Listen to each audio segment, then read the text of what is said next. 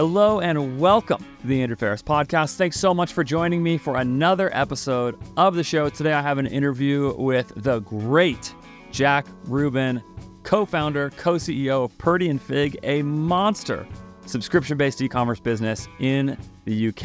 I have had the great privilege of getting to work alongside Jack and his business in sort of a coaching capacity, basically. It's not a managed services client for me. We'll actually talk more about who he has worked with in that in a little bit. But Jack's business is an incredible business. It is one of the most fun businesses I work on because it has the dynamics of a subscription business, uh, subscription business that are really unique in e-commerce. And if you've if you've been around subscription businesses, you know the kind of things I'm talking about how you think about acquisition relative to LTV, and really getting serious about measuring that. And to Jack's credit, Jack has been really, really good about carefully measuring and thinking through the value of a customer at every level, deeply understanding how contribution margin works in his business. If you have heard me talk about those kinds of things in this show, I think this episode is going to be very useful to you to, to get kind of a firsthand, up close look at how somebody who is operating his business very effectively and building a serious, serious business is thinking about all of that, using it to, to steer the ship in his business. I will not delay any longer. Let's jump in with Jack Rubin. Hi, Andrew. Thanks for having me on. Jack, thanks for making time, man. I really, really appreciate it. You know, I'm a big fan of yours and of your business. And and the other day, it occurred to me like, wait, why haven't we done a podcast yet? This is like there's so much good stuff to talk about from your business, and I think people will get a lot out of it. So thanks for thanks for taking the time. It's morning for me in LA at uh, it's about nine fifteen. What time is it for you? You're in London, right? Five, five, yeah, five o'clock for us um, in London. But um, no, it's a, it's a real honor. I mean, I actually love love this podcast. I, it's, it's one of my genuine regulars. The quality of content on here is pretty amazing. Well, yeah, thanks, man. I appreciate it. And uh, what's what's life in London like right now? What's what's the weather like? What's going on in London? Yeah, it's weather's been not bad this summer. Yeah, sitting at twenty odd degrees, pretty good for over here. Not too rainy. It's good. Got my brother's my brother and co-founder's wedding on Friday as well, so we got lots going on. I didn't know that was happening. Congratulations to Charlie. That's great. Let's talk about that really fast. So, give people a sense of Purdy and Figg and what the business is. Obviously, you can go purdyandfigg.com Go check it out. Link is in the show notes, of course, so you can go see kind of what Jack's business looks like. But you guys are exclusively in the UK, so for all of my US listeners, which is most of them, they won't have had a chance to purchase the product really. But give people a sense of what the business is, and then also, if you wouldn't mind talking about sort of the division of labor between you and Charlie as co-CEOs and co-founders, sort of what part of the business are you taking on, and what part of the business is he taking on? Yeah, sure. Yeah, so as you said, we're um we're a DC brand focused on on selling yeah via e-commerce basically, and we sell uh, cleaning products. I mean, the form our cleaning product formulation was originally created by Purdy Rubin, who's me and my brother's mum, and a, a, woman called Charlotte Figg, hence the name Purdy and Figg, who who weren't really setting out to kind of change the world or anything, but they they really wanted to create a cleaning product that, dare I say, made cleaning a bit more enjoyable um, or even tolerable. Yeah, it's something they they had been doing their whole lives basically, and I had a really clear sense of what what the problems were in cleaning and the fact that cleaning products are toxic, made with toxic ingredients and toxic scents, synthetic scents. Um, they smell that synthetic scent smells quite strong and nasty and not at all natural, like a kind of candle. They're extremely unsustainable, obviously in plastic packaging often and shipped through long supply chains in supermarkets. And the way cleaning products are actually presented is extremely confusing. I mean, you've got 15 different products just for different surfaces in your home, whether it's the wood, the stainless steel, the floor, your, your, your countertops, bathroom tops, uh, whatever it might be. And they were really fed up of having all these different products that you had to lug around the house in a big kind of cleaning box. And so they really came up with this pretty incredible and innovative formulation with with a chemist, a PhD chemist, which is basically the kind of foundation for for our for our business. Yeah, they're cleaning products that are designed to genuinely make cleaning uplifting and pleasurable. So you can take pride in in doing the cleaning and take pride in your your home and your surroundings. And that's really how the whole thing came about. In terms of how it works now, I mean, I run the growth growth side of the business. Basically, the business is split into growth, growth and products, pretty much. But obviously, there's a whole operation as well. So I do the growth, Charlie does the product, and then we have a, a an operations team as well. Um, and that's how it works. Yeah. So the you and I end up talking growth all the time. I don't deal as much with Charlie because I'm going to be useless talking about manufacturing cleaning products uh, and all that. But that is a, an important note that you guys are vertically integrated. So you're uh, well, or, or, that you're you know manufacturing yourself, and and uh, and so that's a big part of the business. Yeah, we formulated the products ourselves. We mix them, formulate them, we fill them, do all that manufacturing, and then we also do our fulfillment. Yeah. So that's a big part of the business, and we could talk about how cash moves through that part of the business at some point. But actually, what I think is really interesting for my audience and the main kind of things here is is to think more about sort of the the customer acquisition or retention model that you guys have built. Now, let's like talk a little more about the product because you cannot talk about retention even with the subscription component without talking talking about the product itself and what makes it good. Like I've talked about this a lot of times, but besides subscription as this big lever, you know, product is the driver of retention, and uh, above all, that lots of other tactics can surround that, and email and SMS and all those kinds of things. But but ultimately, uh, the product itself is this core part of it. So you just referenced a few elements that make the product unique, but let's talk a little bit more about what those might be. So you referenced non-toxic, so clean ingredients, the scents, the packaging, and then one product for all of the cleaning in your house Did I miss anything there? What, what are the things that people like love about this product that keeps them coming back and keeps them excited about it? If I had to package up what really is our big difference, it's that when you use our product, you understand that we've taken cleaning really seriously and that cleaning actually really matters and the product you use really matters. And so everything in our product has been so deeply thought about in a way that I, you know, the the category has not really had before. The category is basically bottom, lowest common denominator, price driven type category. And we've approached it in this in this very unique way. And the main output of that really is the experience. So the scents are natural essential oils. They are beautifully blended by our in-house team to create almost very sophisticated, almost perfume level scent in the home, almost like a candle type scent people really love that about the product. People love the sense. Know it's a big part of the acquisition strategy, but that's like a major, major component of it. Yeah, no, it's it's absolutely massive, and it's really hard to, you know, the formulation of those scents in terms of the blending, but also how they work with surfactants and natural surfactants without clashing and going off. It, it's it was a really hard task, and yeah, no one else has really managed to master that.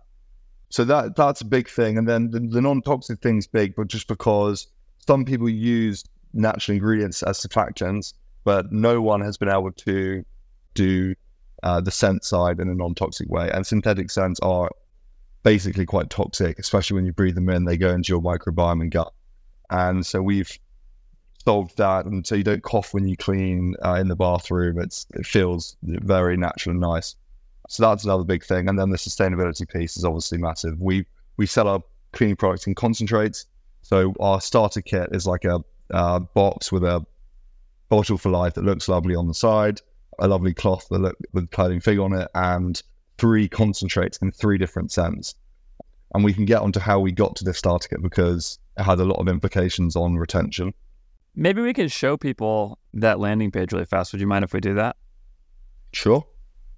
Okay, and in fact, by the way, really fast before we do that, can, can you just give people a sense of kind of where the business is at scope wise? Any metrics you want to say? I don't, you know, some people want to are cool saying revenue numbers, some people are not, but give a, a basic sense of where you guys are at. And you've you cited some stats lately. I'm happy to. I mean, uh, yeah, in our first year we turned over a million pounds. Second year turned over three and a half million pounds. And this year we're turning over seventeen and a half million. So it's been massive growth rate, massive growth of the business where the, the growth is coming from really, really heavy customer acquisition. So we're, we're acquiring 20 25,000 new subscribers every month um, at the moment. And that's just going to continue to grow.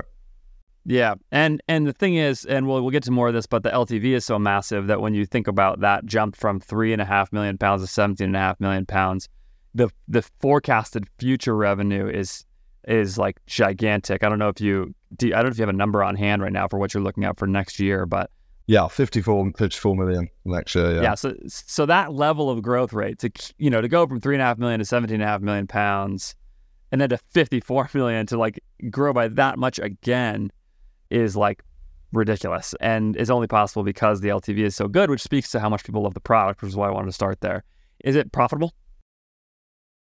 Yes, I mean underlying it is profitable, but we do in, invest, reinvest huge amounts of our profit into new customers. So we've got this dilemma with subscription subscription brands, and it's basically you know if you wanted to, if you've turned off new customer acquisition with a subscription brand that's developed and has you know compounding cohorts going back, you can produce absolutely huge amounts of profit or just on the spot. As, as long as your fixed cost base is significantly lower than your ex- existing customer contribution, then you're in a good place and you can produce profit. But really, as a subscription brand, you're not interested in profit. You're interested in, in this idea of future value. So, what's the future value you're generating in a single month on a contribution basis? And so, for us as a business, like a bad month is a profitable month. So, if we miss our targets forecast on new customer acquisition, we make a ton of profit. And that's a really bad month for us. If we hit our growth targets for new customer, new customer acquisition, we make much less profit, but we know the future value we've generated, which you can't show on that month's P&L because it wouldn't really wouldn't really make sense. But as long as you understand how that future profit and future value is going to work, then you're in a good good place. So the way we kind of break that down is we actually have three EBITDAs in our business. So we've got the kind of baseline normal EBITDA, which is, you know, the kind of thing you refer to probably when you ask the question. And we do like to make sure that at this stage of our business is on a, at profit. We've then got what we're calling existing customer EBITDA. So we're taking our existing customer contribution and we're minusing our fixed cost base and looking at the EBITDA on that level, which is which is extremely healthy. And then we've got a third thing called steady state EBITDA, which is which is essentially the same thing, but accounting for churn. So you'd be saying, what's your churn rate? Let's say you're churning 5,000 customers a month. I'd have to invest, how much would you have to invest in, in marketing to acquire 5,000 customers to keep your active customer base at the same size? And you take the contribution lost from those new customers you'd have to acquire off your EBITDA. And that's essentially saying, you know, if someone acquired this business, what would they pay on a multiple of the steady state EBITDA, which is just keeping the business as it is. Exactly even. Right. Yeah. Exactly even. Yeah. Yeah. Yeah. And and you've seen valuations off the subscription business based off that steady state EBITDA number. Yeah, we've seen we've seen lots. Yeah. So okay, so one of the things I want you to hear right there, just to sort of bring in the narrator voice here for a second, is just that Jack is thinking carefully about each of those and how those go those work through a subscription business. And I want to put my finger on that right away because one of the reasons I wanted to talk to you today, Jack, and one of the reasons I love working with you is because you are acquiring customers, as you just mentioned there, and kind of breezed over, but at a loss, and that you want to acquire customers at a loss at this point, but that you've you are really thinking carefully about why to do that. And this goes against some of the things that you hear kind of tossed around. And most businesses, by the way, should not do this. It is, this is an important thing. Some somebody when you were talking about like the notion that you're not you're sort of profitable today, right? You actually you actually do have baseline profitability today. So there's that. But when this notion that you actually don't want to be very profitable in an, in a one month period, that's bad for you to be too profitable. That you know, there's somebody out there who's going like, yeah, but what about Allbirds and what about you know all of the you know, big examples of companies that just like we're going to grow and grow and grow and went public and got these big valuations and then just tanked because they could actually never realize the profitability that they were promising along the way. Your business is different than that, in my opinion, and and so those examples loom large in people's heads as like sort of the venture-backed model. By the way, are you guys? What's your capitalization? Uh, it's probably worth noting how you guys capitalized the early stages of this. Yeah, I mean, we took some capital right at the beginning, but friends and family, though, right? Yeah, we haven't raised since. Yeah. So two, over two years ago, we took not much capital, and it's basically bootstrapped from there. Yeah, yeah. So you you can't o- operate at such a massive loss because you know you've never had that kind of. It's not like you're venture backed or anything. So those are the things. So let's actually walk through a little bit. You mentioned uh, a second ago. Let's sort of unpack all of that now for people uh, because that actually represents this whole notion of sort of what that forecast is and why you're acquiring at a loss and the way you're thinking about the valuation actually contains within it, and now that we talked about the product, contains within it the mechanisms of acquisition, of an offer, of your execution of that customer acquisition on your meta ads approach, and then into how you're thinking about the LTV cohorts and some of those kinds of things. So let's take that on the acquisition side first. We started to talk about that offer that you came to, and now I am going to share my screen here in just a second. Now, if you are listening to this and you're not watching it on YouTube, you could switch over to YouTube and you'll see the screen share here. If not, we will do our best. Jack and I will do our best to explain what's going on here. But this is the one of the landing pages that you've got. I'm gonna I'm gonna have a faux pas here, which is I'm gonna well, actually let's, show this. Let's put up let's put up a different one. Uh, let's put up this one here. I'll just send you send you the link in the chat. Okay. Okay, so we've got the right landing page here, and now I'm going to share my screen. So again, we'll do our best to explain what uh, is going on with this and and sort of how this landing page works and what the offer is, especially. So you want to just kind of talk through this, Jack, and just tell me tell me where you want to scroll. Yeah, I mean, just start with the with the with the package, so we can the messaging is is you know reasonably self-explanatory. But if you go straight to the this page will be linked, by the way, in the show notes if you want to look at it. If you go to the buy box, that'll be most helpful. If you just press get offer, basically. Yep. We're there. Yep. Yep. Yeah, so you got it. So this is our this is our hero hero SKU basically. So um, what you can see here is uh, a bottle for life and three concentrates which are in different scents or flavors. And you can see in the bullet points here you get three refills for a 90 days supply. You get them delivered quarterly on the subscription, and there's a big offer of 50 percent off to sign up for this quarterly subscription. Now we have some upsells down down the funnel, so this this AOV ends up being being about twenty two pounds, you know, after all the upsells, and our CAC on this is about 15 pounds. So you know we're making seven pounds on the on on the on that difference between CAC and revenue, but we obviously have cost. So we end up making a small net contribution loss on this this starter kit. Now, we have had models that make us contribution profit on first order, but there's there's a reason why we ended up scaling this model, and I I just like yeah I can dive into basically how we came came about this model. Let's talk a little bit more about the offer itself. So you've got you've got the bottle itself that you say is the is the free bottle, like the spray bottle, and then and then you've got the three different scents that are are part of it in the initial offer. Do you want to talk about how you came to that offer of bottle plus three scents with like you know again framing it as fifty percent off? Yeah, no, exactly. So if, if you break down what we did is we broke down subscription into its into its first principles and we kind of looked at what are the core components. You've got the frequency of the subscription, you've got the price of the subscription, and the contents itself. And kind of orthodoxy would say on a subscription, you want to have as many deliveries as possible, go for a monthly subscription, try and get as much in there as possible for the highest value. Mm-hmm. But what we tried to do is think slightly differently about it. And we played with lots of different frequencies. We played with one month, two month, three month, four month, five month, and six month. We played with having three different scents, three of the same scents, a mixture where you could choose. And we played with different price points as well. And essentially what we landed on, we did that right at the start, and then we kind of applied Occam's razor, and we just cut away at anything that uh, basically didn't work. So any model that had a too high a CPA, that had a big, massive first contribution loss, or then we cut away at models that didn't produce the proper retention that we wanted. And essentially, over time, when we let these the, the different models play out on a cohort basis, it was really clear that by providing three different scents, you gave customers the opportunity to find the scent they loved.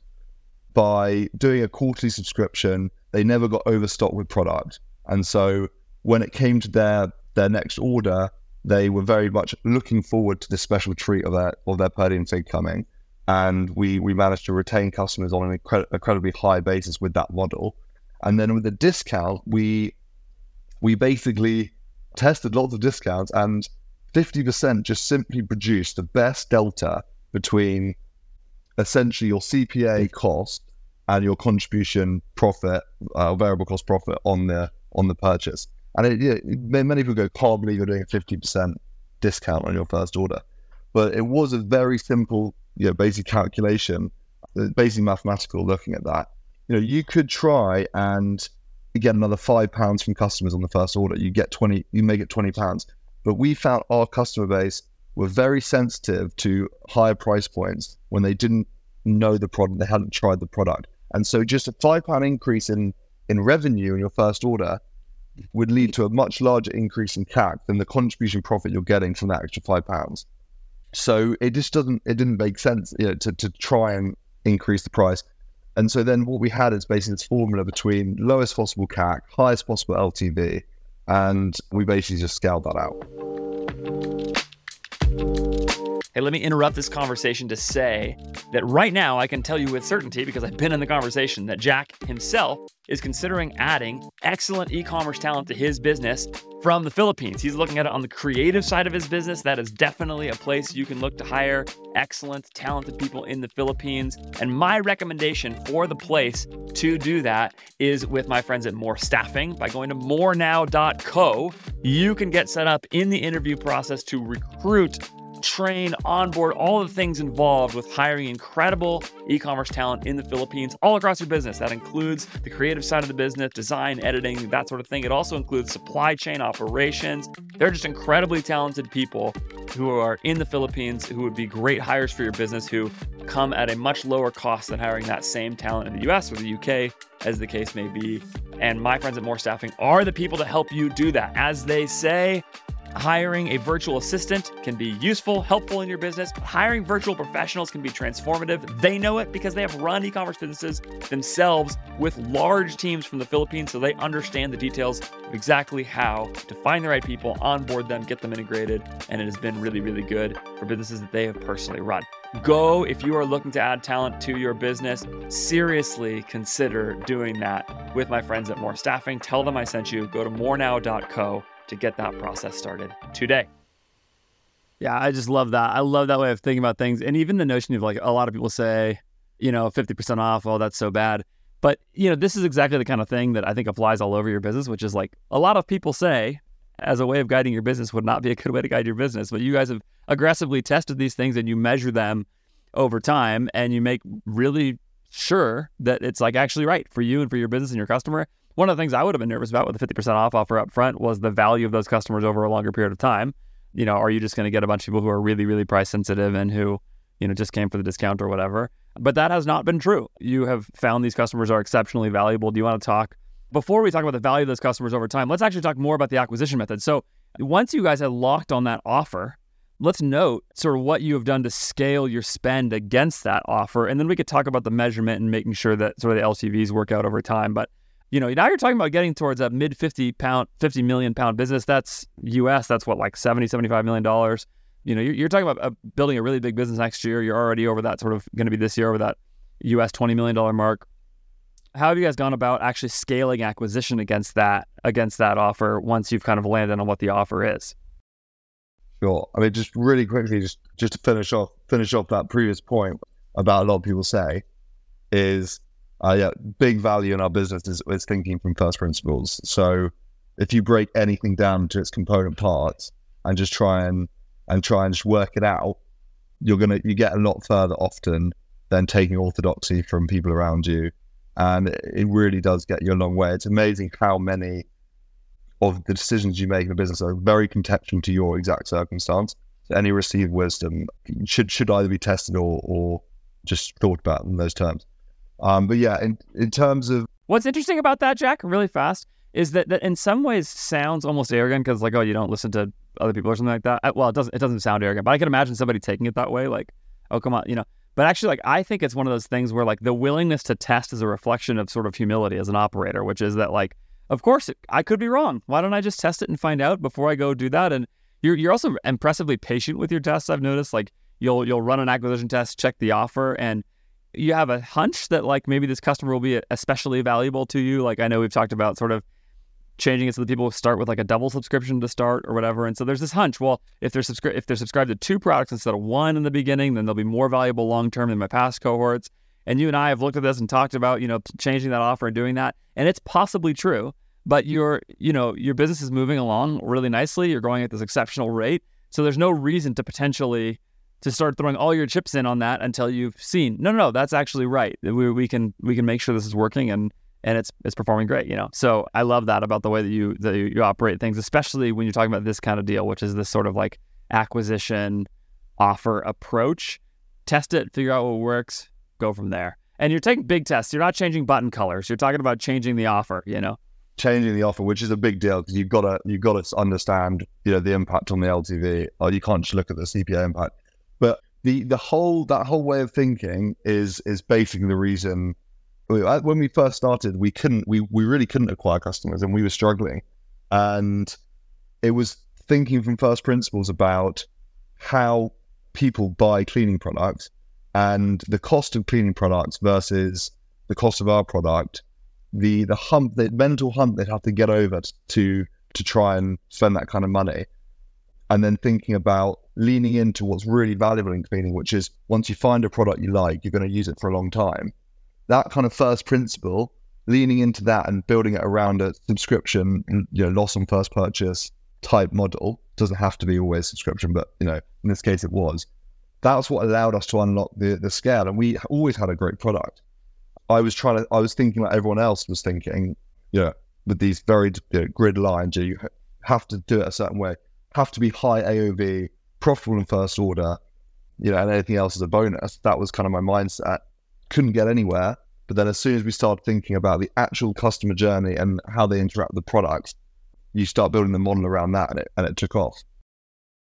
Yeah, that's so good. The high AOV one's another great one. It's something that people love to talk about is how important it is to get a high, high AOV. And I, I have, I'm so convinced that AOV is the most overrated overrated data point in e-commerce. Like there are great like high AOV can be great, but it can also not be great for all kinds of reasons. And what really matters is contribution margin. And uh, and so yeah, so if if you can actually produce that AOV and high contribution margin without having to pay a bunch in advertising, then great. Actually, though, I think that there's some ways in which a lower AOV is a massive advantage in e-commerce, especially in the early stages. And so, anyway, I don't want to get too derailed on that, but it's, but a, it's a perfect the, example. You where can get da- you can get the data through. It's much easier with lower AOV. Much easier. Yeah, yeah, and typically a lot of times too that the lower AOV represents a better repeat customer who has more value on the back end on the returning customer side, which is where all the contribution margin is. And so, typically higher AOV if it's especially if it's higher AOV, less total orders per customer, you're going to pay a bunch of dollars on the new customer acquisition and you're going to actually eat into all that contribution margin the AOV produces. So it can create a real problem because if you don't have high LTV with it, it, it, it doesn't necessarily work that well. Okay, so how did you scale the acquisition? You actually solved it to some degree, and now you're scaling acquisition. Now you're scaling acquisition a whole bunch more than you ever have before. You're seeing continued record months of customer acquisition. What was the what what unlocked that? Well, we worked with we were working with the kinship team for a long time now, probably almost coming on two years.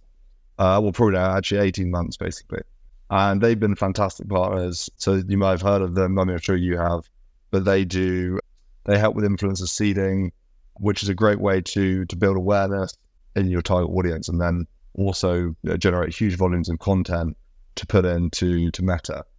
So that's kind of yeah how we got going really in terms of getting that volume of content through, which was you know, basically testing a huge amount of different things because they were producing two or three hundred assets when we were a very small team, and that was that was really fantastic. But then as we kind of scaled up spend, obviously on the creative side, we've now built an in-house team that that produces slightly different types of creative that are targeting angles. You sort of learned what more. works off of all that initial testing, and and actually produced it. But it's just worth putting our finger on there that that it's like a meta ads driven approach via wide range of testing and. You know, initially they did the influencer seeding stuff. There's some pretty good evidence that that seeding has produced a bunch of awareness, which has made your meta account perform better, even aside from the value of the creative in the account. Kinship actually has some super interesting data about that. We'll link them here as well because I think they should get some credit here for being a really good partner to you. They've done a really good job. I've looked closely at that ad account, and you know, shout out Nick Bauer, who's I know running your your ad account and uh, on that on that Kinship team, and yeah, he's awesome. And so they've done a really, really, really good job. And some of their data around the way that actual influencer posts and seeding has produced value at the back of the ad account level is super interesting. How many influencers have posted at this point for you guys? Or like, what's the number of posts? Oh god, I mean it'll be in the in literally in the forty five or six thousand influencers that posted about us in the last twelve months. Five or six thousand influencers. Yeah, yeah, Yeah. So and that there's some of those are posting a couple times. So you're looking at eight to ten thousand posts, something like that. Is oh that god, right? yeah, at least yeah, yeah, something like that. I've actually got I've got a funny story about kinship. So when we first started working them, I was running the ad account, and it was at a time when we were starting to build some traction, and you know things were working nicely.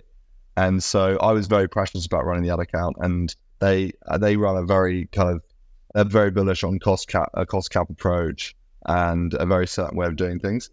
And I'm um, yeah I fancy myself for a bit of a media buyer, so I was like, look, you can do the seeding, and I'll do the run the ad account, and then if you want to, you know, run some campaigns alongside me, you can. We can see how they perform. So we did that for about six or seven months. Um, me doing a more traditional approach and them doing their approach, and I was like fighting for dear life to hold on. But you know, their their approach was incredibly efficient, and over about six six months, proved they proved that it, it, worked. This you know, using basically using cost caps, and we won't go into detail of their approach, but yeah, it, it worked. It worked very well. Well, but it's worth noting again that you you've done something really important, which is you've measured the precise contribution margin goal and value of your customers, and then given a very clear target back to Kinship for what number you want to hit. And then they just take that and say, okay, great. They run cost caps and they run the account. They've been very public about this and about like they're going to push that creative through. And without getting into the entire setup of the account, it's just worth noting that once they have that clear target, because you've done the hard work, and this is something I talk about all the time of measuring clearly the value of your customer for you and what kind of profitability target, what kind of profitability threshold you want to create, then they just pump that through cost caps. You know, you obviously you've heard me say I my preference would be actually that we move towards bid caps, but that's okay. Cost caps is not really my enemy. Like if you're running cost caps at this, like that's like that's a very a, a good approach overall. And by doing that, they've been able to just like essentially launch tons of stuff and scale, scale, scale, and keep growing that ad spend because it's just like if Meta can spend as much as possible at your number, it really works. But the key thing is like the cost caps are part of the way that you actually execute this plan. But the measurement and the clarity to the target between both unit economics on first purchase and future purchases, and then the cohort value and the cohort measurement is what enables you to use that strategy really effectively. Because by knowing exactly the target, you can punch that into your cost cap number. Here's exactly what CAC number we want. And then boom, you get as much spend there as possible. Measure it both in platform and at the AMER kind of level, new customer revenue, watching that really, really carefully. And by doing those things, then you then you can really, really effectively maximize that platform. Whether it's their seeding content or it's influencers or creative that you guys produce, all those, you know, you've seen lots of different stuff work, and mostly now it's creative that you guys are producing. So, you know, it's not really about that per se, but you've locked the offer, you're still testing some offers, and now you've been able to kind of move that forward. And I, I think it's like sort of a perfect execution of of how you can use those strategies to really, really effectively scale a business once you know the numbers. Yeah, no, it's absolutely right. And then the, the second part of that, which is it's critical for a subscription brand, uh, if, for those that are doing doing them or thinking about them, is because you've got this this lag, this compounding. Well, you've got compounding existing customer revenue from previous cohorts, but there's a lag. There's a lag, so you can't scale up ad spend too quickly because you know suddenly your MER is going to go through the roof if you don't let the cohorts come through at those higher higher ad spend levels. So, you know, if we jump from spending half a million pound a month to a million pound a month, uh, we've spent uh, on ads, we spend extra 500k on ads that month, but the cohort where we spent the 500k are going to come through for three months and then give us that the, the big chunk of returning customer revenue, which is you know the the 70 or 80 percent of customers that stay with us for that second order. So you know, you've got to basically have your CAC target very clear, and then you need to have 70, 70 to 80% of customers stay with you for that second order. That is a big number. Yeah. So, okay, keep going. So, so you've got to have the CAC target, but then you've got to have a very, very, for your cash flow um, management, you've got to have a very clear ad spend forecast, which bakes in, you know, all the previous cohorts and what they're going to do on, on the returning customer revenue and contribution. So you can clearly see you know what you can invest without basically bankrupting the business in in future value in that month. And so you've also got to think carefully about those dynamics. The final thing I'll say about that is I think that's a really useful constraint and growing ad spend in that kind of way where we we basically grow ad spend very in a very linear way. It'll be you know 30 to 50k added every single month, and I think that creates real advantages when it comes to maintaining efficiency with your CAC targets and also allowing Facebook to, to do full funnel targeting so that you know if you if you suddenly scale from 500,000 to a million pound spend what Facebook will essentially do is it will just try and convert all the people that are most likely to convert in your whole funnel. Whereas if you grow it more more steadily your Facebook will continue to build your top of funnel audience and continue to build that awareness in people who kind of just see an ad once or twice and so your efficiency targets will will stay in, intact and I think that's um, a, a very it's been a very nice constraint for us in terms of the efficiency. I think the constraint there that's that's sort of more interesting is that by by what you're essentially doing is you're saying we want the returning customers with all the contribution margin they produce to fund our acquisition over time. But to accomplish that, we have to wait. Now, this is where measuring the value of those returning customers has been really crucial. How, so well, let's actually come back to that point in a second, but let's talk about that you know for a fact that your customers are exceptionally valuable. That 70 to 80% number is through the roof in terms of not churning. That means people love this product, they're excited to get it, etc. But what what is it that makes it so that customers or what what have you done to measure the value of those customers over time and to know those cohorts are going to come through and create value? Because the place where you are most likely to get destroyed in this process is that you acquire these customers at a loss, like you've said, but then the value doesn't actually come through and you don't actually produce additional value on it. So convince me that you have done the work to make sure that's not going to happen in this business because the thing everybody's worried about with with taking the strategy. Convince me of that and and tell tell people how you did that. How did you actually get that information? So really quickly just jump on that on that second point, which is uh, how do you know the lifetime value is going to come through? Well, obviously you've got an evidence base, and that evidence base is essentially the repeatability of of your lifetime value and your retention, basically to the point where you can predict almost you know to the to the percentage point how every single cohort you've acquired in the past is going to behave when it comes to their quarterly order. And by that I mean, you know, you take if you think about, you know, taking the last two years of data, you take every single cohort, 24 cohorts, and you and you basically plot in the month of June exactly the retention rate across all 24 cohorts in that month of June. And, you know, if you do that and you're correct enough times, which is, you know, basically where we're at, you know, we've done that, you know, for six months now across all those cohorts, we predicted almost to the T exactly what's going to happen. Then you start to build confidence in, in the evidence there. Now, the tricky thing and the thing that gets the reason what, why, and I've thought very deeply about why subscription brands have had a problem with this lifetime value. And the, the, the, tricky thing is, if you acquire a cohort that's so big that if it behaves differently for whatever reason, it might be the offer you brought them in on, it might be the time of the year, the product quality, something went wrong, the delivery time was slow.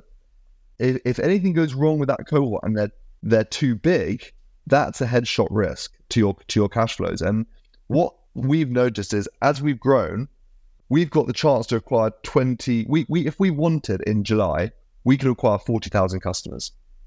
Now the reason we're not acquiring 40,000 customers is because we have a total of 130,000 subscriptions right now active subscriptions. That would be a third of our total subscriptions in one cohort if we acquired 40,000 customers. Now for us that risk is just because the growth rate so so massive you know, that risk is just too big you know, if that cohort behaves differently the financial health of our business would dramatically change. And if we did that for three months in a row, it would be really dangerous to the, to the overall cash flows.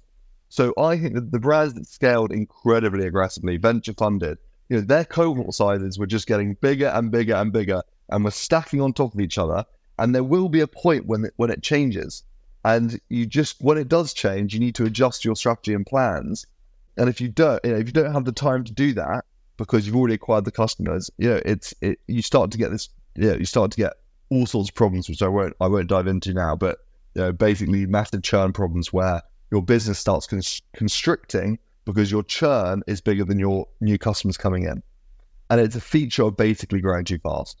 So a mixture of having this very clear data on all previous cohorts and then not creating too much risk in any single cohort you acquire, you know, basically gives you the confidence. That's so good, man. That's so helpful. Can we talk quickly about sort of what you're doing on a week by week basis to measure that? Because what you've now talked about is essentially the setup on the front end. You're you're, you're building a cohort based forecast, which I've talked about a lot on this podcast. You're carefully measuring your unit economics and thinking about the value of a customer relative to contribution margin, relative to unit economics and LTV, building that all into that forecast, and then you're tracking it and making sure that it doesn't work. And you actually created something that I've since used with other clients, so thank you. I've adjusted it some, but um, you created something as a way to to sort of keep an eye on this week over week because because like you just said, there's this potential headshot risk. So if that happens, you need to know about it as fast as possible to mitigate it. And so you've created this spreadsheet, and I'll pull up a sort of different version of it with dummy numbers in here, by the way. So just just so everybody's clear, these are not Jack's numbers that you're about to see. They're not anybody's numbers. I just made them up. And so I'll pull up this spreadsheet that we look at. You send it out in a weekly email to me that we go through on coaching calls and those kinds of things to just sort of talk through where the business is at. Here you go. This weekly dashboard template includes a whole bunch of stuff. Again, if you're not watching this, if you're just listening, we've got a few key elements of it. Jack, do you want to talk through what you see here? do you want me to talk through it?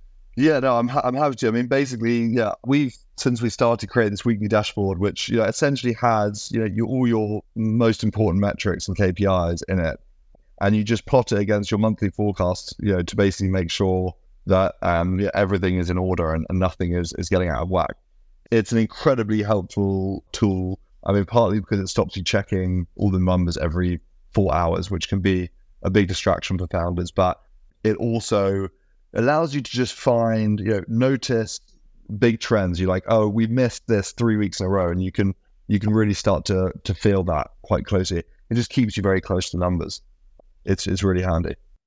Yeah, the key, so the key ones here, you've got weekly revenue, AOV, you know, those things can be helpful, and then contribution margin right there at the top. So you have a sense of your weekly actual contribution margin and revenue relative to targets. And there's sort of two columns here. There's the actual and then there's a forecast for that week. So that means that you have to have a forecast target for that week, by the way, for this to work. So you know what you're supposed to do this week, and then you've got an actual against it.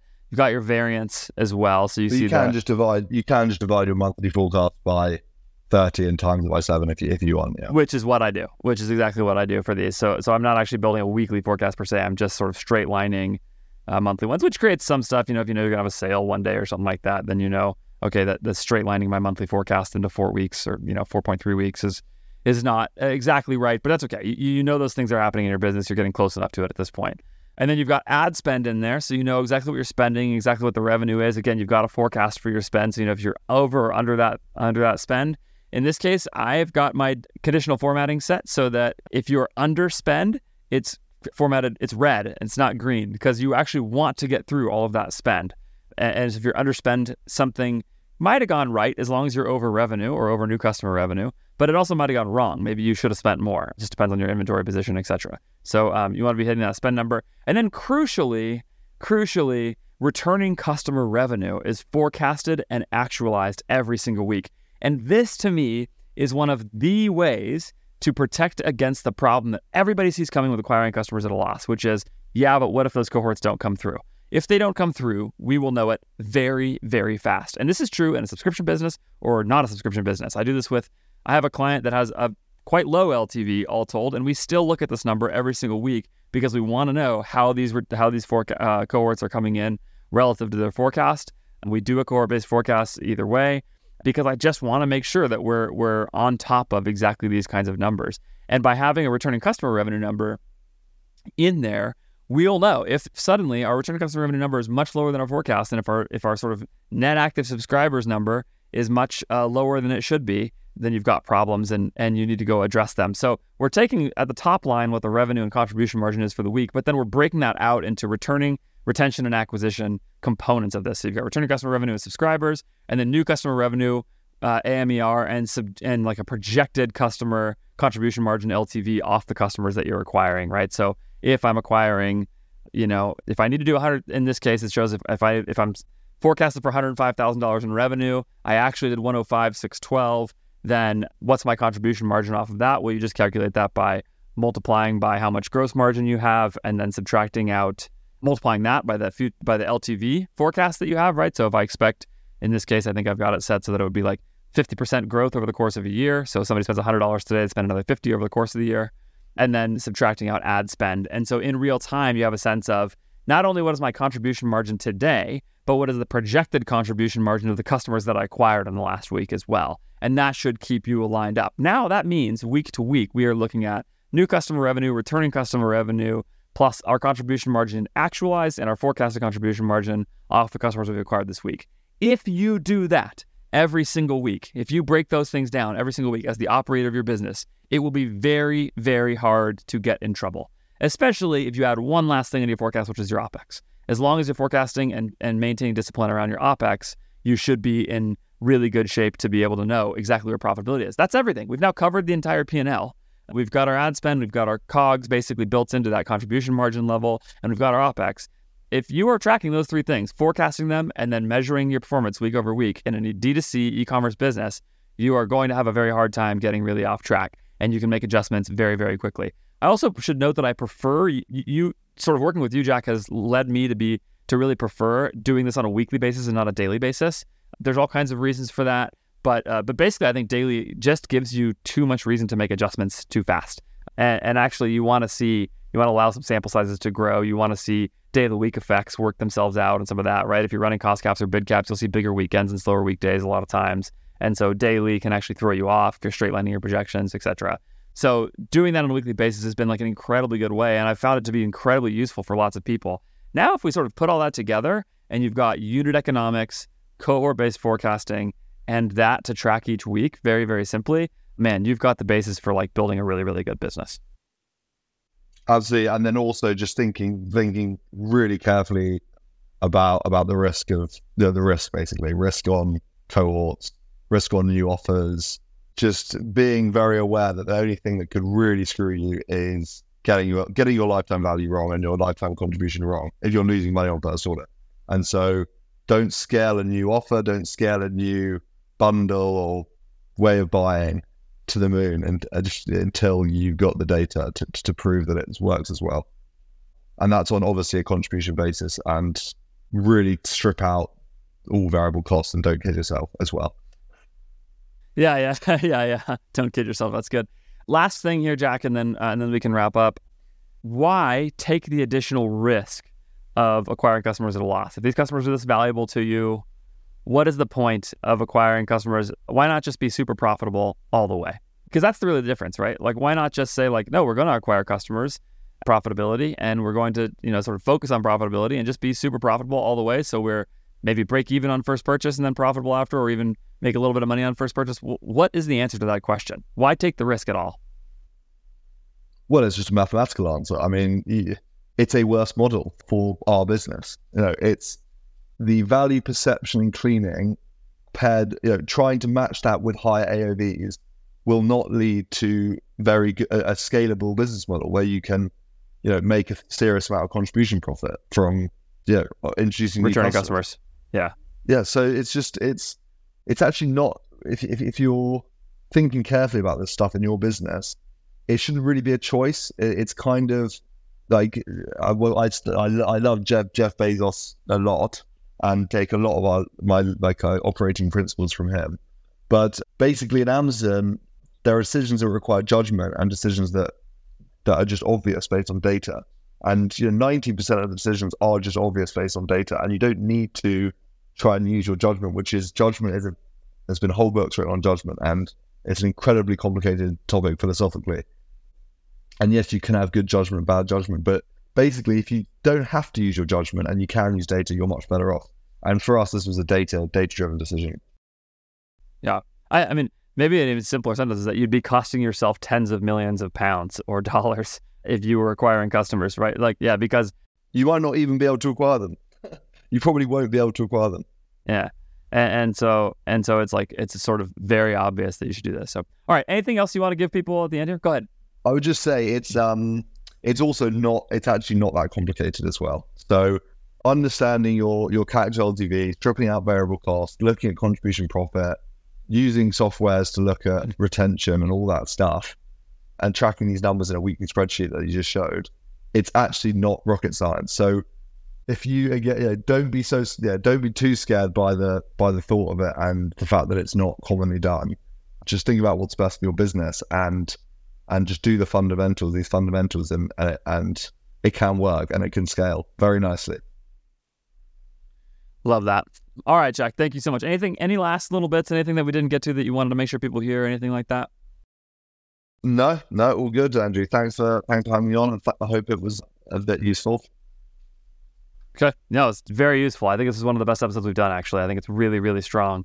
Lots of really good tactical and strategic stuff here that can, I think, really help people. So awesome. Where can people find you if they want to follow you and uh, hear more from your journey? You've been you've been pretty awesome about sharing stuff. Yeah, I'm on Twitter, Jack Rubin one. Yeah, hit me up on Twitter. Get get in touch if you want to ask any questions. And um, I, I post, yeah, I, I do tweet a bit about decisions we're making and strategy. So yeah, give it a follow. Link is in the show notes, of course. Thanks again, Jack, for giving us your time. You get a lot less out of this than people who will get to listen to you. So it's gracious of you to give your time in terms of uh, in terms of the benefit to you versus others. So thanks again, and I'm uh, look, looking forward to talking to you what next week for a weekly call. Next week, yeah. Bye.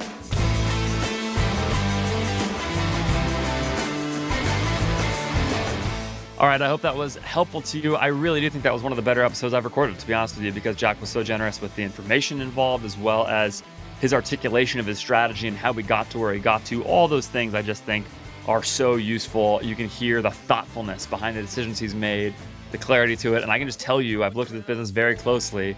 All of that has really worked to create an incredibly valuable e commerce business that I am extremely bullish on for the future. So, yes, Jack is awesome. Uh, if you are in the UK, get yourself some Purdy and Figg.